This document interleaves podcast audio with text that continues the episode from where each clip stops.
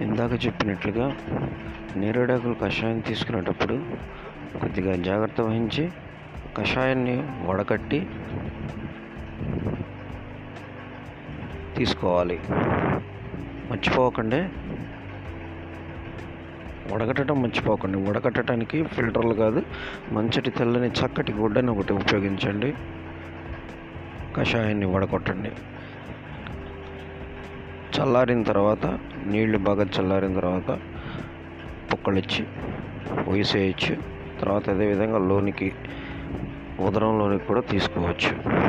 అయితే అది తగు మోతాదులో ఉండాలి. ఒక గిద్దడు గ్లాసు సరిపోతుంది. ప్రతిరోజు అనుదినము ఒక రెండు వారాల పాటు చేసిన ఎడల కరోనా ఖచ్చితంగా తగ్గిపోవచ్చు. దీంతో పాటుగా ఆకుల్ని నమిలి పిప్పి చేసి రసం మింగి ఊసేయచ్చు. పచ్చివి కాదు ఉడికిన తర్వాత. ధన్యవాదాలు.